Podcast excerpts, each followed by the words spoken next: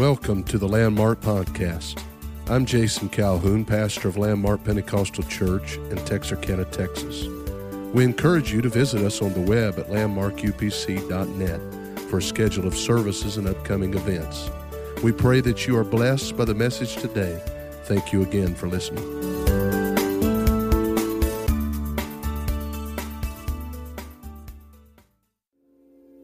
We'll go to the book of Acts, and we'll be reading in several different places there, beginning with verse, or chapter rather, 6, then go to chapter 8, and then to chapter 21. And uh, as you know, on these Wednesday nights, we've been uh, teaching, and I don't know if you call it teaching or preaching or preaching a little bit on foundational subjects from the Word of God.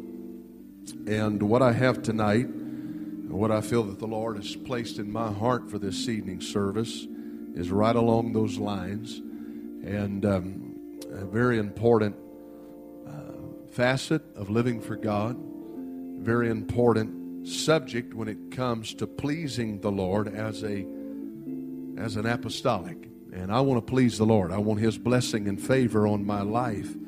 And some of these scriptures, we're just going to jump into the narrative rather than exhaust the whole story. So I'll explain a little bit about them later. But let's begin with Acts chapter 6 and about verse 3. Wherefore, brethren, look among you for seven men of honest report, full of the Holy Ghost and wisdom, whom we made appointed over this business but we will give ourselves continually to prayer and to the ministry of the word. And the saying pleased the whole multitude. That was a miracle right there. That everybody was pleased. And they chose Stephen, a man full of faith and of the Holy Ghost, and Philip.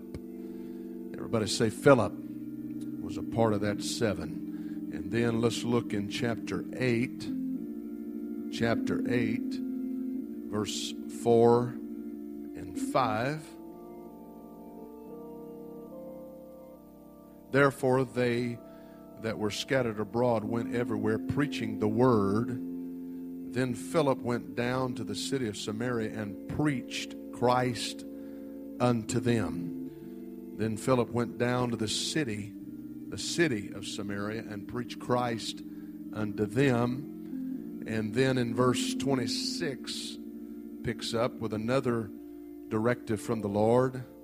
An angel of the Lord spoke unto Philip, saying, Arise, go toward the south, unto the way that goeth down from Jerusalem unto Gaza, which is desert. And he arose and went, and behold, a man of Ethiopia, a eunuch of great authority, under Candace, queen of the Ethiopians, who had the charge of all her treasure, had come to Jerusalem to worship, and was returning and sitting in his chariot read Isaiah the prophet. Then the Spirit said unto him, Philip, go near and join thyself to this chariot. And then in chapter 21, chapter 21, verses 8 and 9. And the next day, we that were of Paul's company departed and came to Caesarea and entered into the house of Philip the evangelist, who was one of the seven and abode with him. And the same man had four daughters, virgins, who did prophesy. Talking about Philip's daughters. And uh, I don't have a lofty title here tonight, but I do want to talk about the subject of evangelism evangelism. Everybody say evangelism. Amen. And uh, I just want to talk about the evangelist that we have as an example in the New Testament. Philip was an evangelist. And so, if you're going to title this anything, I guess you could title it uh, Philip the Evangelist. Philip the Evangelist. But let's just pray that the Lord would help us in the continuation of this service here tonight, the teaching from His Word. Would you pray with me? Jesus, we do need your help. We need your strength. We need your anointing. Pray that you would anoint, God, the preacher and those that are here to receive the word of the Lord. I pray, God, that we could be anointed of you. There's a word that you want to go forth here tonight, and I pray, God, that it can minister to this congregation. In Jesus' name, let us be challenged by it. We thank you for it. Amen. Clap your hands to the Lord once again. Thank you so much for standing, and you may be seated. As I've already stated, uh, Philip was what the scripture called or described as an evangelist. Uh, Philip was not uh, noted in the scripture as an apostle, he was not known as a pastor or church leader per se in any other way. I know that he was one of these that was chosen, and some people call them deacons. In chapter 6, this first uh, part that we read about, about these seven men being called out and chosen. And I, I suppose that would have been a leader in the church in a different aspect. But his main ministry, as it is described in the book of Acts, was that of an evangelist. So, when studying about evangelism and trying to seek to know how to better evangelize, and I am interested in that, our city, our community, um, this region that God has called us to, and not just I as a pastor, but every one of you that live here in this area. We have a job to do. There's a lot of lost humanity that is around us every day. I don't think that I have to underscore this fact, but there's a lot of hurting people that is around us on a daily basis that we're in contact with. There's a lot of needs that are out there. There are people that I believe that are ready and will be uh, open to the gospel and receptive to what God has for them if we will be sensitive to the Lord. And I want to talk about these things a little bit here tonight. But as you carefully study the life of Philip, you find some things that would help us and serve to us as an example of how to be effective in this area of evangelism. Now, I, I will not at all uh, entirely exhaust this subject, won't be able to get into every part of this subject, but, but I just want to talk about it in its in its main aspects, talk about it from a very uh, skeletal view of maybe just giving some, some points to help you and to strengthen you because we all need to work in this area. We've all been commissioned by the Lord, we've all been called by the Lord to evangelize our world. Every one of us have, uh, if you've received the Holy Ghost, the Bible said in the first chapter of the book of Acts that He gave you that power to become a witness. That's what the Bible says. So if you got the Holy Ghost, you got all the equipping that you need to be an evangelist. And when I talk about evangelist, sometimes we think of that fellow with a truck and trailer that travels around an itinerant type ministry, and that is a facet of it that is important. We've been blessed many times by that type of evangelist that comes by. But when you got the Holy Ghost, every one of you were called, ordained, and equipped by God to be a flaming evangel in this area that you live in. I believe that God wants us to be successful at it. I believe God wants us to be effective. God wants us to ask for His anointing, to be blessed, and to be used of Him to win souls. And we know that God blesses one that wins souls to Him. We know that it's His will that as many as can be reached would be reached, as many as would uh, open their heart to the gospel, that the gospel be preached to them. Amen? I do not believe, I do not believe in a light doctrine that those that do not know the truth or never had the truth presented to them, uh, or whatever measure of truth that has been, whatever portion of it has been uh, given to them, whatever portion of it they've been exposed to, is all they're accountable to. I don't believe that. I don't believe that at all because if that is so, then I need to close my Bible tonight, go home, because everybody else would be better off if they didn't have me preach the gospel to them and they didn't know the truth because they'd only be responsible if that doctrine was true for what they did know. But that's not what the book says. Amen. It said all, small and great, is going to stand before him. It talks about people that is, uh, that is going, everybody is going to have a chance. Now, everybody may not have uh, the same exact uh, conditions and opportunities and all of that. And uh, we know that the mercy of God is, is uh, quite a thing, an exhaustive study that I could not possibly uh, fathom nor you describe how great the mercies of God. I don't understand why God gives some people so many chances and so many opportunities, while there's one that may only get one chance and one opportunity to come to God. Or they may never have a physical preacher that comes and stands before them. It may be through the influence of some other route that God gives them an opportunity to be obedient to the gospel.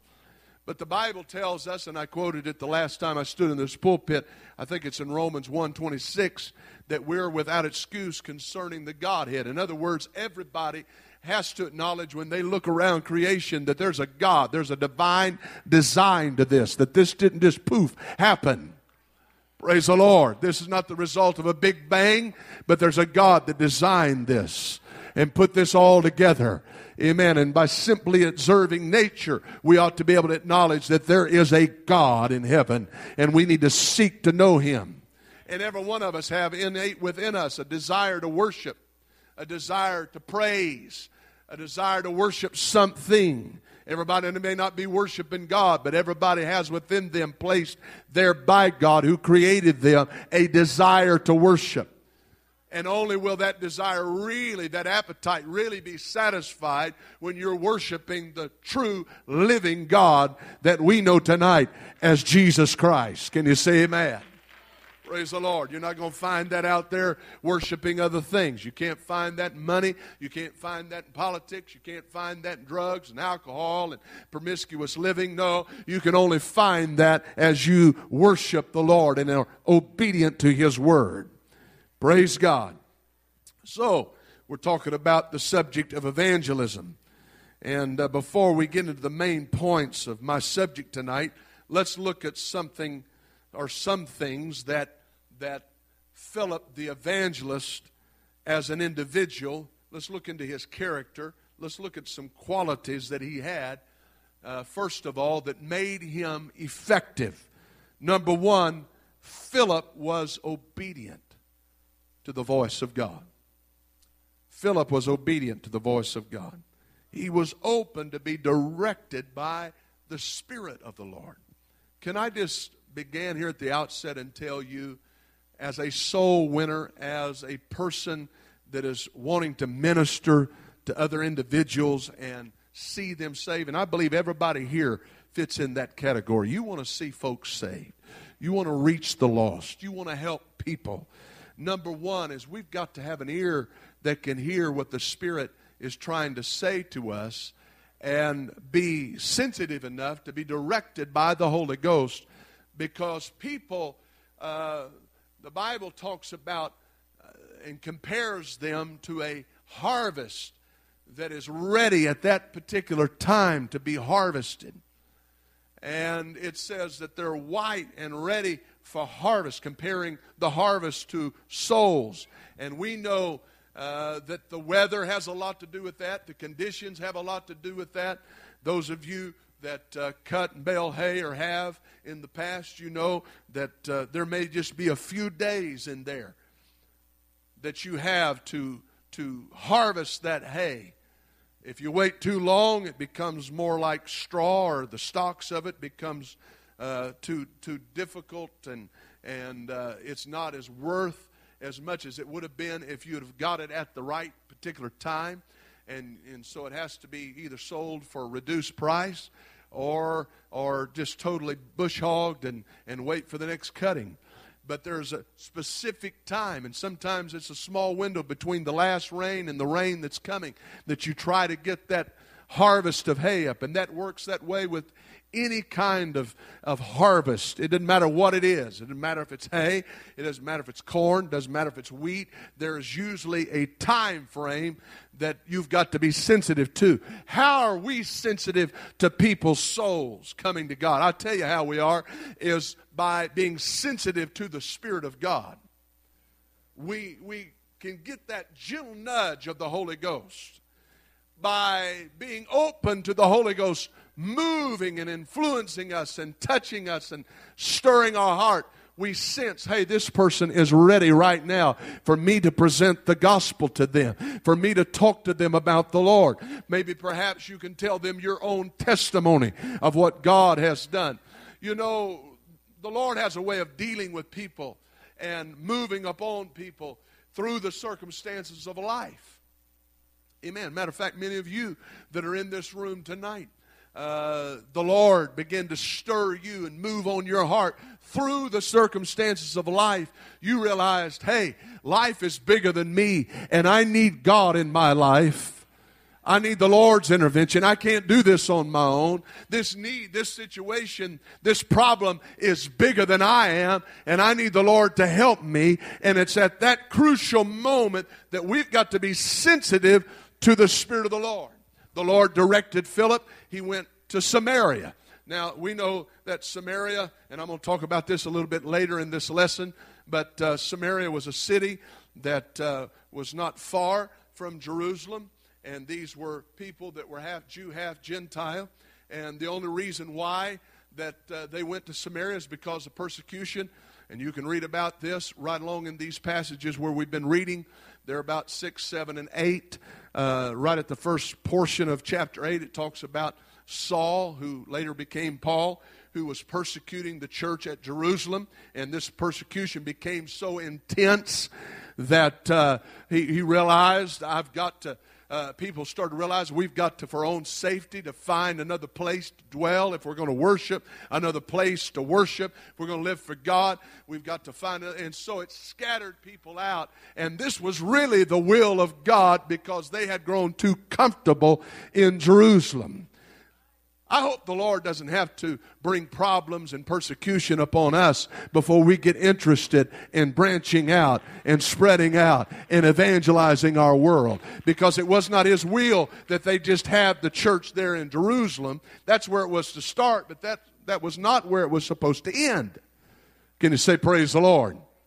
And so uh, Philip is obedient. He goes down to Samaria. Quite a revival breaks loose. And in the midst of this revival, and, and there's all kinds of great things that happen. Again, we're going to talk about that in a little bit. But in the midst of this mighty revival, the Lord speaks to him, and he is directed to go down to a desert place called Gaza that is outside of, of the city and surroundings. And, and uh, matter of fact, uh, we think about it being a desolate place, a desert place, just like the Bible said. That is possibly bad enough but in those kind of environments was where in that day the, uh, the, uh, uh, the bandits were, the marauders and, and the thieves and, and all of those kind of people were in those areas looking for travelers passing through. And so it took a lot of faith, it took courage to be obedient to the Lord, to go down there. And notice, it was just for one soul, just one soul, one Ethiopian eunuch that was down there. And so he had to be obedient to, to the voice of the Lord. But he did it. When the Lord spoke to him, he didn't argue, he didn't fuss, he didn't do anything. He went down to where uh, the Lord had told him to go. Then the Bible tells us that Philip not only was obedient, but I want you to note this. This is also a quality that every soul winner ought to have and that was that he knew his Bible. Amen? Because when that Ethiopian was searching and looking and he couldn't figure it out and he didn't know really what he was reading, Philip asked him, he said, Do you understand what you're reading? And I believe it was the Holy Ghost that directed Philip to ask that right question at the right time. He said, Do you understand what you're reading? He said, How can I, except somebody should guide me? He said, Well, you got the right man. I know exactly where you're reading. I know what this means. I can interpret it to you. And uh, he began to read a little bit. He said, what, What's he talking about here? And the Bible said, at that same scripture, he preached unto him Jesus.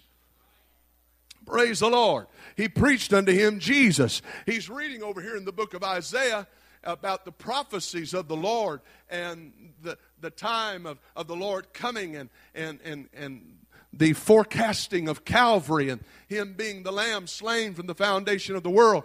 And so he, he was able to pick right up there. How could he do that? He knew the Scripture, he knew the Word of God. I try to emphasize it in this church, but it's important. If you're going to be a soul winner, you're going to have to know the Bible. You're going to have to know the Word of God. You're going to have to hide the Word of the Lord in your heart. You're going to have to know and be familiar with the Scripture if you're going to be able to take this tool that God has given us and, uh, and be able to use it to win a soul to God. And we're begotten by the Word. We're not begotten by personalities. We're not begotten by how much a person has charisma and all those other things. Uh, that, that may attract somebody initially to you, but that's not going to save them. They're going to have to know what to be obedient to as far as the Word of God is concerned. Can you say, Praise the Lord? And so he not only was obedient, number two, he, he knew his Bible, and then he knew the Lord. He knew the Lord it's important that a soul winner have a personal, and I know this terminology has kind of been worn out with the denominational world, but have a personal relationship with God. Uh, that's an important thing.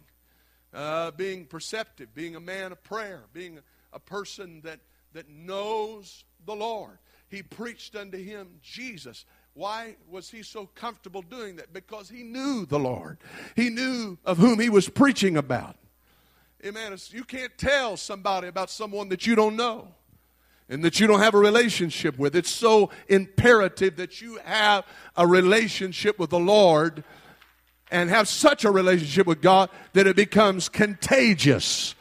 Can you say amen?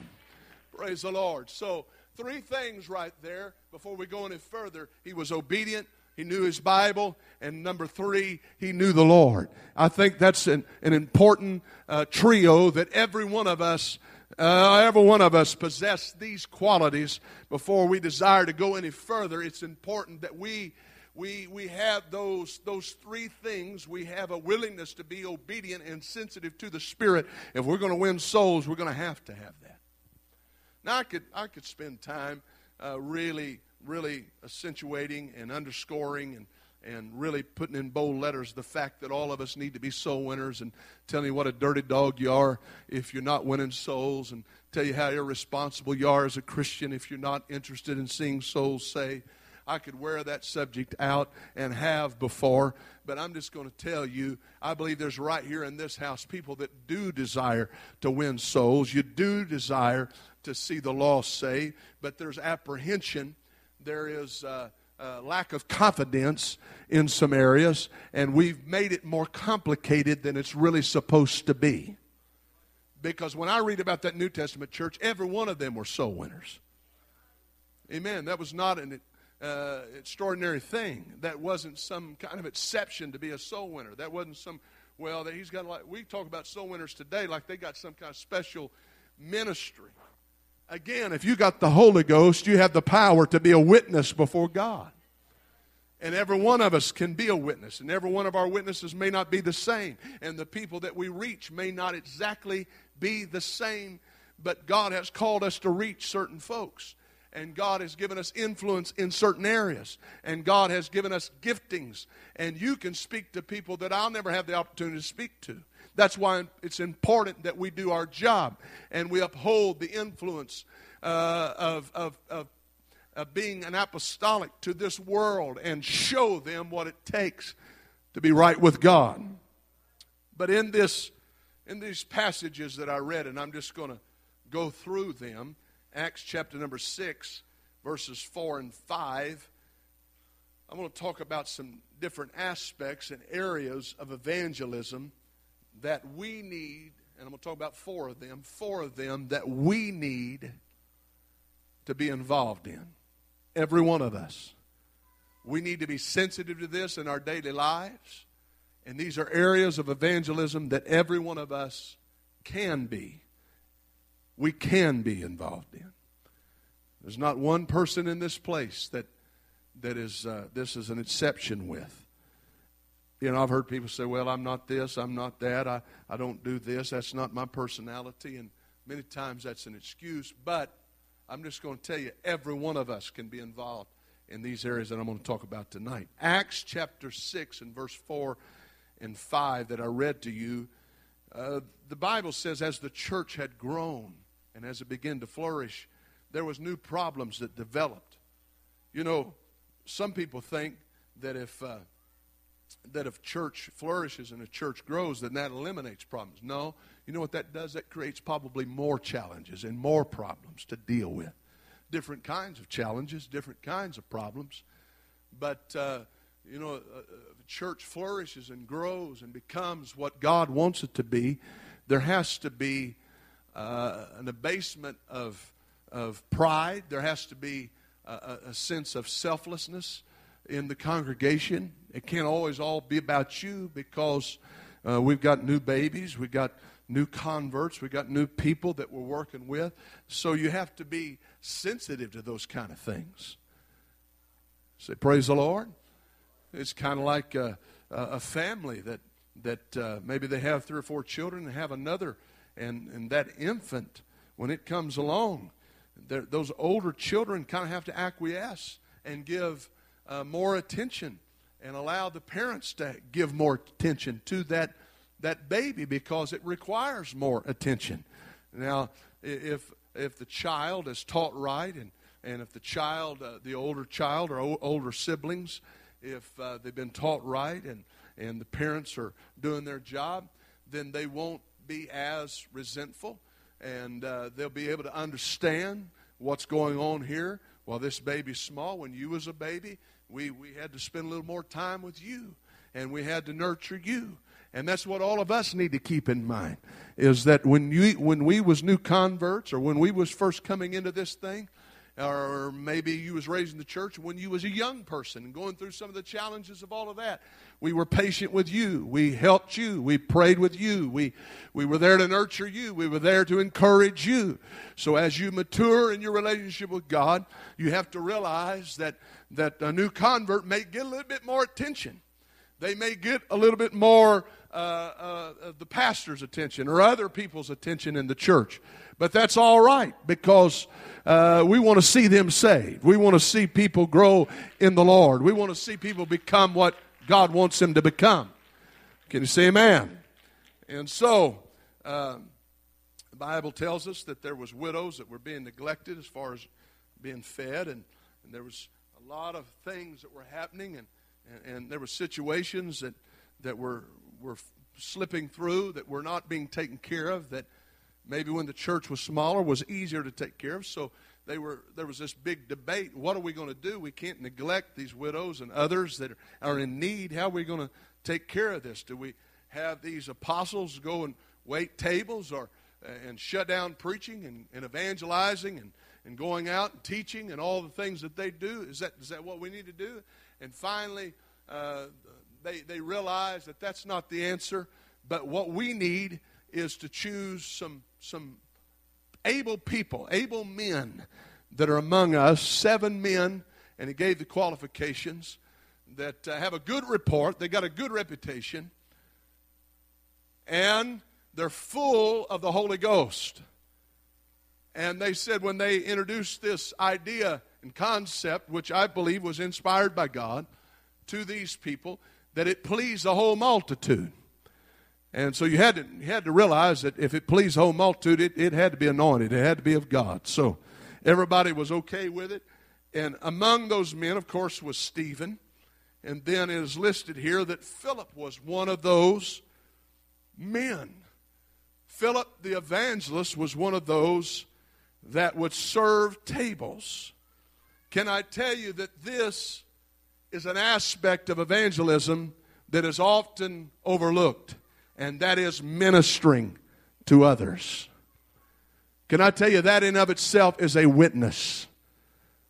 that is, that is a witness. You know, it's easy to say what God is able to do, but it's harder many times for us to be used of God and let God use us to be a part of ministering to the problem or the need that is there in the lives of people. For instance, it's easier when somebody comes and said, I got a flat tire, to say, Brother, I'll pray for you, than it is to go get a jack and a tire tool and help them change it. Especially if it's August or July, which we've had pretty mild summer for us. And I'm thankful for it, and I'm not complaining a bit. Can you say amen to that? But uh, it's easy to say, hey, brothers, I pray for you. I pray somebody comes along and helps you with that. It's easier when somebody is in real need. I'm not talking about somebody just thinks they got a need, but somebody's in real need uh, to, to, to brush them off and say, you know, spiritualize it, than it is to put some elbow grease into that and work and serve and minister. Praise God. And be involved where the rubber meets the road. We, we talk about, you know, God doing this and God doing that. But you know what I believe? I believe God's not going to do anything that we can do. He'll do what we cannot do, but He anoints people to do the work. He anoints us to do what we can do, and then He takes and makes up the margin for what we cannot do. Amen? So when we do what we can and we work, and that's what we do a lot of times around here, we have. Uh, we have gatherings, we have fellowship. You know, there's a lot of work. It's not just about us. There's a lot of work that goes into that. There's a lot of planning that goes into that. And that's why every one of us need to be involved in it because there's a lot of labor and effort and sacrifice and monies that go into that. And we're living in a day when people would rather give their money than their time. Don't stop giving your money, but just add some time to it. Can you say, Praise the Lord? I'm not at all telling you that uh, we, we don't need finances and to get the work of God done. That's part of it. But can I tell you that we also need people that are willing to give uh, probably their most precious commodity one thing you can you know you can go you can go earn some more money, but you can't get time back. Time is an ever you know we're losing it. We're losing it right now. Praise God. And we'll never gain this moment back. After it's past, it's gone. So it's your most precious commodity. I understand that. But if we're going to invest in anything, it ought to be the kingdom of God. Can you say, Praise the Lord? And we're serving others. We're serving others. You know, you can find ways to do this. I'm just going to give you an example.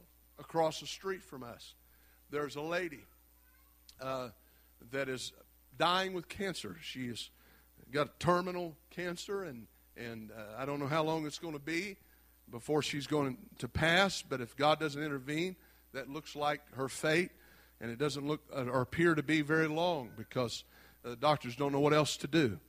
And uh, we, at times, have, have tried to do little things. And the other day, uh, I had my wife had made some brownies. She said, "Why don't you take them over and give them to the neighbors?"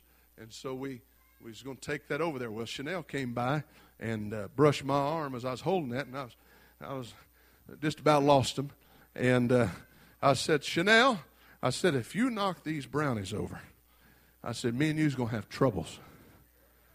She said, Oh, Daddy, me and you never have troubles. Well, about that, but uh, anyway, it's nice to know that she really fears my authority. Anyhow, we took them over. They were appreciative of it. But you know what? We can talk about Christianity. We can talk about the goodness of God. We can talk about how uh, we got the truth and all those things. But that's truth in shoe leather. That's proven to somebody, and that's not patting me on the back. I'm just giving you an example that was on my mind. But uh, there's many ways that we can minister to people that are around us. Some of you, many times, bring to me with sincerity request of people that you work with, people that are neighbors or friends or whatever, to pray for them. That too is a ministry, praying for those individuals, that God would help me to be wise to say the right things, to give the right testimony at the right time, to tell them about the Lord. That is so important that we be involved in that area.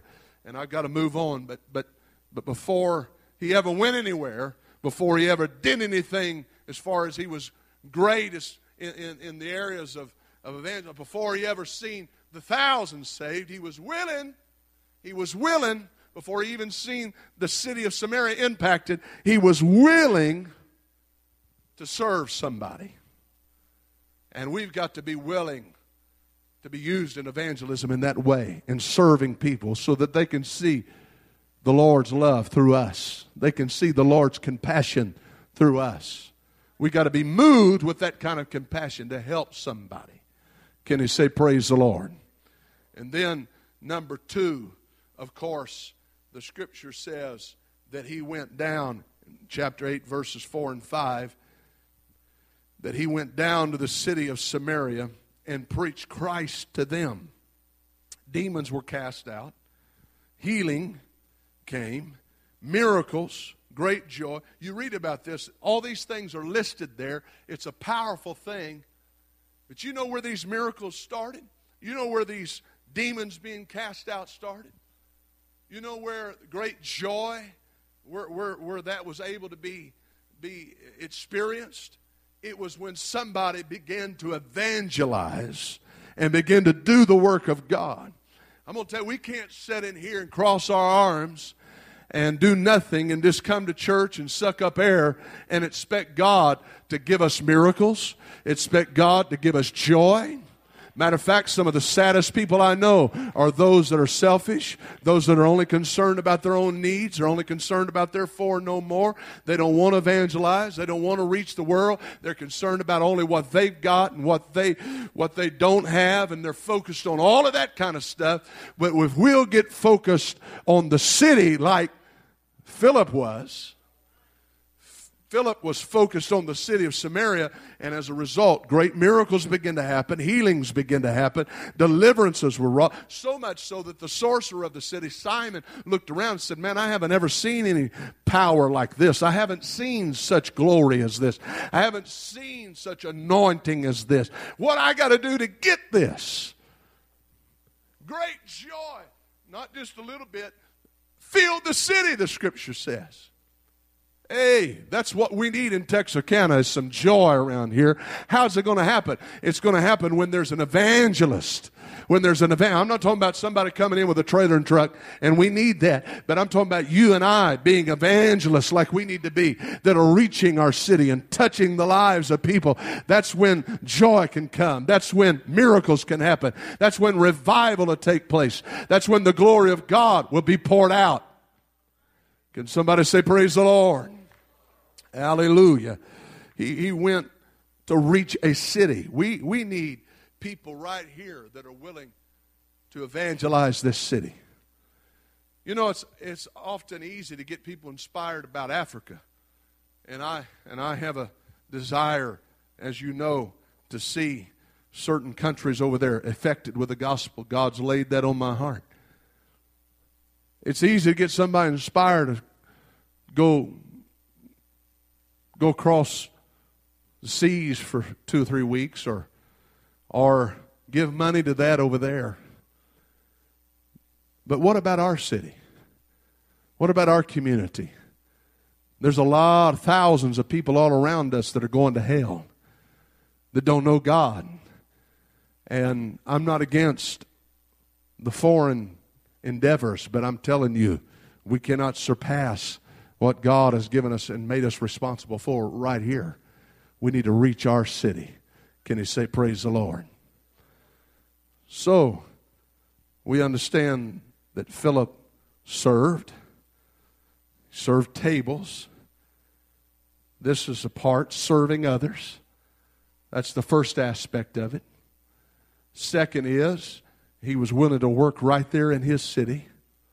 And then, when the Spirit pulled him away from that mighty revival. And most of us would have fussed and argued about that. Man, a whole city is being affected by this revival, and you're wanting this is where it started. It started with me, God, and you're wanting me to walk away and go down there to de- I don't know anybody in a desert.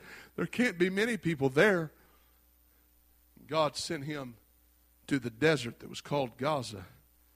And there was a man that was from a different culture and a different background, different nationality, an Ethiopian that was the secretary of treasure for Candace, the queen of the Ethiopians, and said, The Spirit said to him, Go join thyself to that chariot. I'm going to tell you something. This may get a little dicey, but that's okay. You'll never win anybody unless you're willing to join yourself.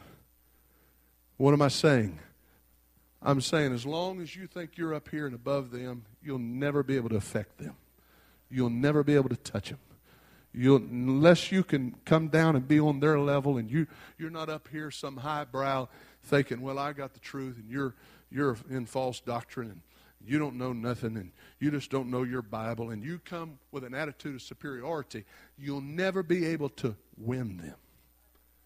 He that winneth souls is wise. Now, I know we, we, we try to use that scripture to mean that if you win souls, and, then God will make you wise, and I, that may be a part of it, but I believe he that winneth souls is wise already. If you're a soul winner, you're, you're not a dummy. I know that's, that's uh, Calhoun chapter 2 right there, verse 1. If you're winning souls, you're not a dummy. First of all, you're going to have to know the Lord. You're going to have to know your Bible. You're going to have to be sensitive to the Spirit just like we've already talked about. So you're going to have to be wise. He said, join you. He said, man, this guy, he don't come from where I come from. He don't talk like I talk. He don't have the same background I do. He's a different ethnicity than I am. Whatever. Hey, he's a soul. She's a soul. What does it matter? Rich, poor, which station of life they come from, which side of town they live on. If they're a soul, then we have a responsibility to reach them. And the Holy Ghost is the one that directed Philip down there. So if the Lord's wanting to reach them, who am I to say, no, I don't have time for them? Praise the Lord. So we've got to do our part to join ourselves and say, you know what? I, am I'm, I'm, I'm not going to ride on my high horse and think I'm better than you. Uh, I'm going to pray with you in the altar. I'm going to teach you a Bible. I'm going to explain some things to you from the Scripture. I'm not trying to, I'm not trying to, to tell you that you don't know anything, but let me just be like a Priscilla and Aquila, and let me show you the way more perfectly, as the Scripture says, that they did. Let me, let me give you some understanding about something. Let me open up your, your mind to some things. Let me show you some things here. This may not have been the way you was taught. You may have came from a different background as far as religion was concerned. But let me just show you there's some truths in God's Word that I want you I want to share with you because I want you to be saved. And when you want somebody to be saved and you have a vehement desire to see them saved, then, then you'll do whatever necessary to try to work with them to see that person reached. Philip, I know that you're not familiar with Ethiopians. I know that you're not familiar with people from that background. I know they don't speak perhaps the same mother tongue that you do. But whatever, you go join yourself because I am going to reach this man that is already searching and already hungry. Can you say, Praise the Lord? I'm going to tell you, there's people in this area that are searching, that are hungry, that are thirsty for God, and they're waiting for us to join ourselves to them and say, you know what? I'm not better than you. I once was lost, but now I'm found. And I want to see you saved. I want to see you get this same Holy Ghost I got. I want to see you get the same blessing from the Lord that I received. I want to see you come and feel the same God that I have experienced. Can you say, Praise the Lord? So, let's do a little review. Num- number one, number one, he was willing to serve, he was willing to be a minister. Number two. Number two. Can somebody tell me what number two is? He was willing to minister to the city. He was willing to go into the city, and we've got that. We're going to have that this Saturday. Church wide outreach, 10 a.m. Everybody that could come. we're going to do what we can. It's not just all knocking doors, it's going back and visiting visitors that have guests that have been here. It's it's it's a myriad of things. And then number 3, he was willing to minister to someone that was different from himself. And number 4, and this is one I don't want us to forget. Matter of fact, it's, it's spoken right when the church was born. It's a concept that is laid right there in the foundation that sometimes is overlooked. Because the Bible said in Acts chapter 2 and verse 39, this promise is, for this promise is unto you and to your children, and to your children, and all that are far off, even as many as the Lord our God shall call. Sometimes we have that many as the Lord our God shall call, and those that are far off down. But again, we forget our own home. Praise the Lord. Because I read to you in Acts 21 where Philip's daughters prophesied. So evidently, he had done a pretty good job of evangelizing his own home. Now, this is not to condemn anybody, but I'm saying, and, and we don't have the, the power to, to make anybody live for God when they come to a certain age. We understand all of that. In fact, you know, we look at that scripture, it says, raise up a child in the way they should go, and they'll never depart from it. You know, that's not a promise, that's a principle in the book of Proverbs. That is a book of not promises, that's a book of principles, of wisdom. You raise a child this way, and if everything turns out, this is, this is the result that you hope for. Amen? It does not state that as a promise, it states it as a principle. Praise the Lord. So we're living by this principle, putting our faith in God and living for the Lord, but knowing that everybody is a free moral agent of choice. I'm just saying that to qualify what I'm getting ready to say, and that is the fact. Let's don't try to win the world and forget about our own family. And I'm not just talking about our children, I'm talking about our own extended families and mothers and fathers and cousins and aunts and uncles and everybody that is around us.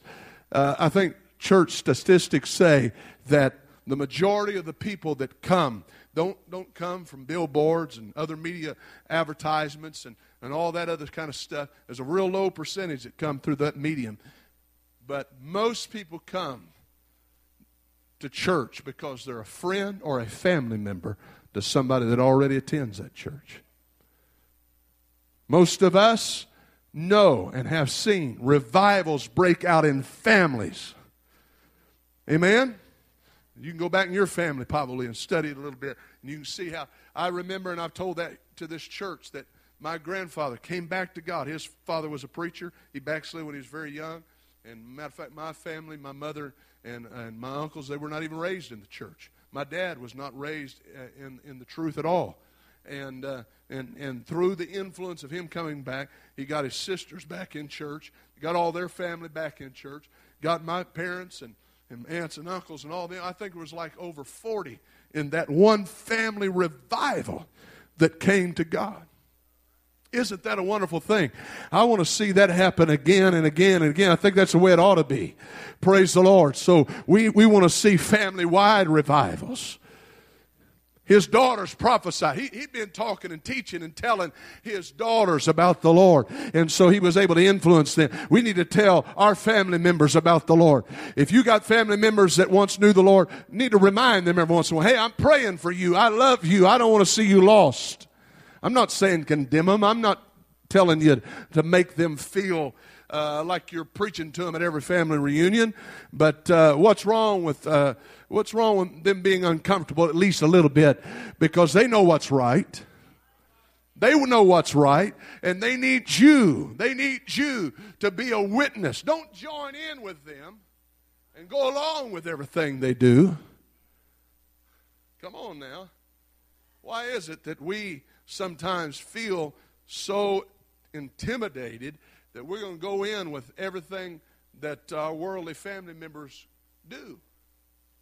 Cave in to them. Well, you can't be a witness and cave into them. They come into town, you decide you're not going to come to church. Oh, hit a speed bump there, brother. What kind of witness is that?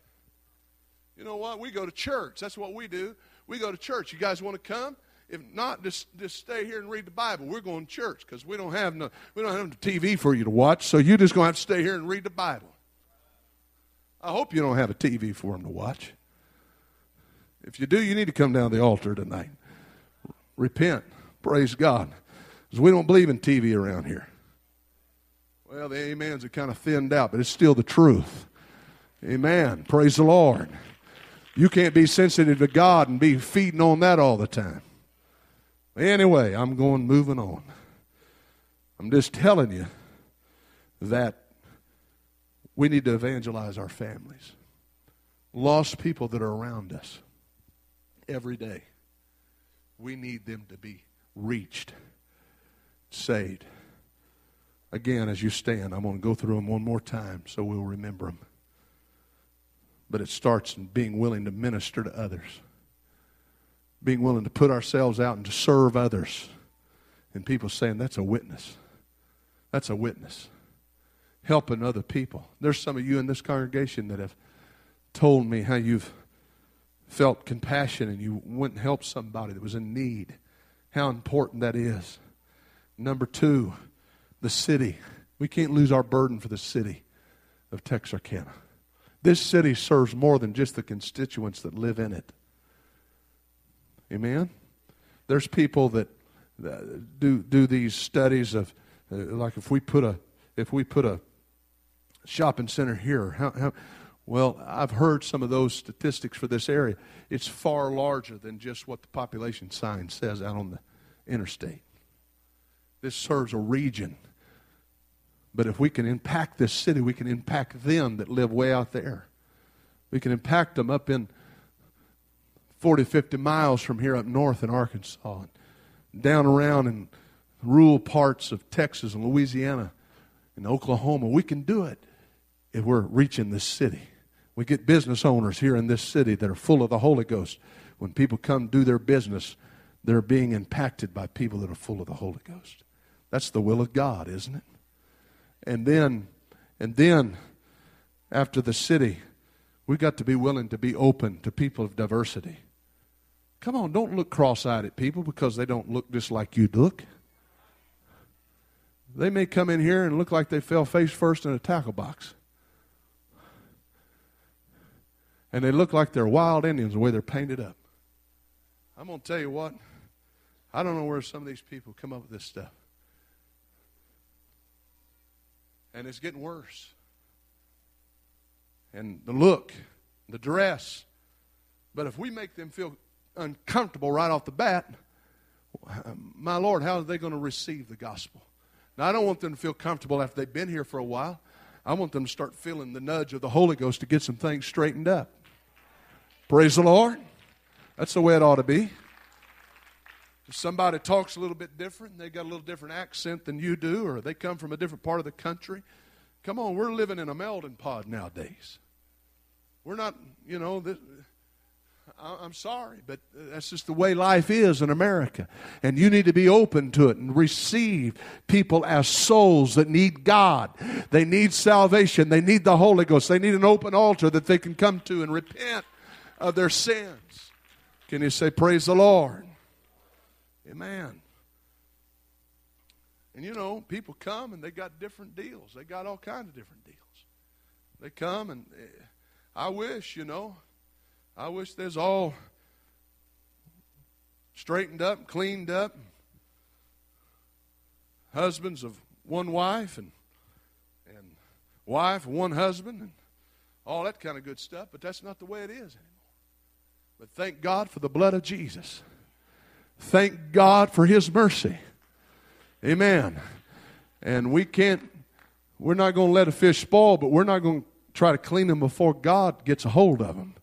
Let the Holy Ghost start working on them. And then when the Holy Ghost is working on them, let the preacher, let the preacher be anointed and turn the preacher loose. And when the preacher gets turned loose, don't you get, because you've been living carnal, don't you get all squeamish and, and uh, you know, soft and not help the preacher because they need to look around and say, you know what? He's not the only one believes that here. He's not the only one believes that. He really does believe the truth, and this church is following following the truth, and that's the word of God, and he's preaching word, and they believe it too. They need godly influences and examples around it. That's evangelism. Evangelism not just out there, but it's once you get in here, you show yourself to be a worshiper. You show yourself to be an altar worker. You show yourself to be a person that loves God. Praise the Lord. Let's clap our hands to the Lord. Thank you.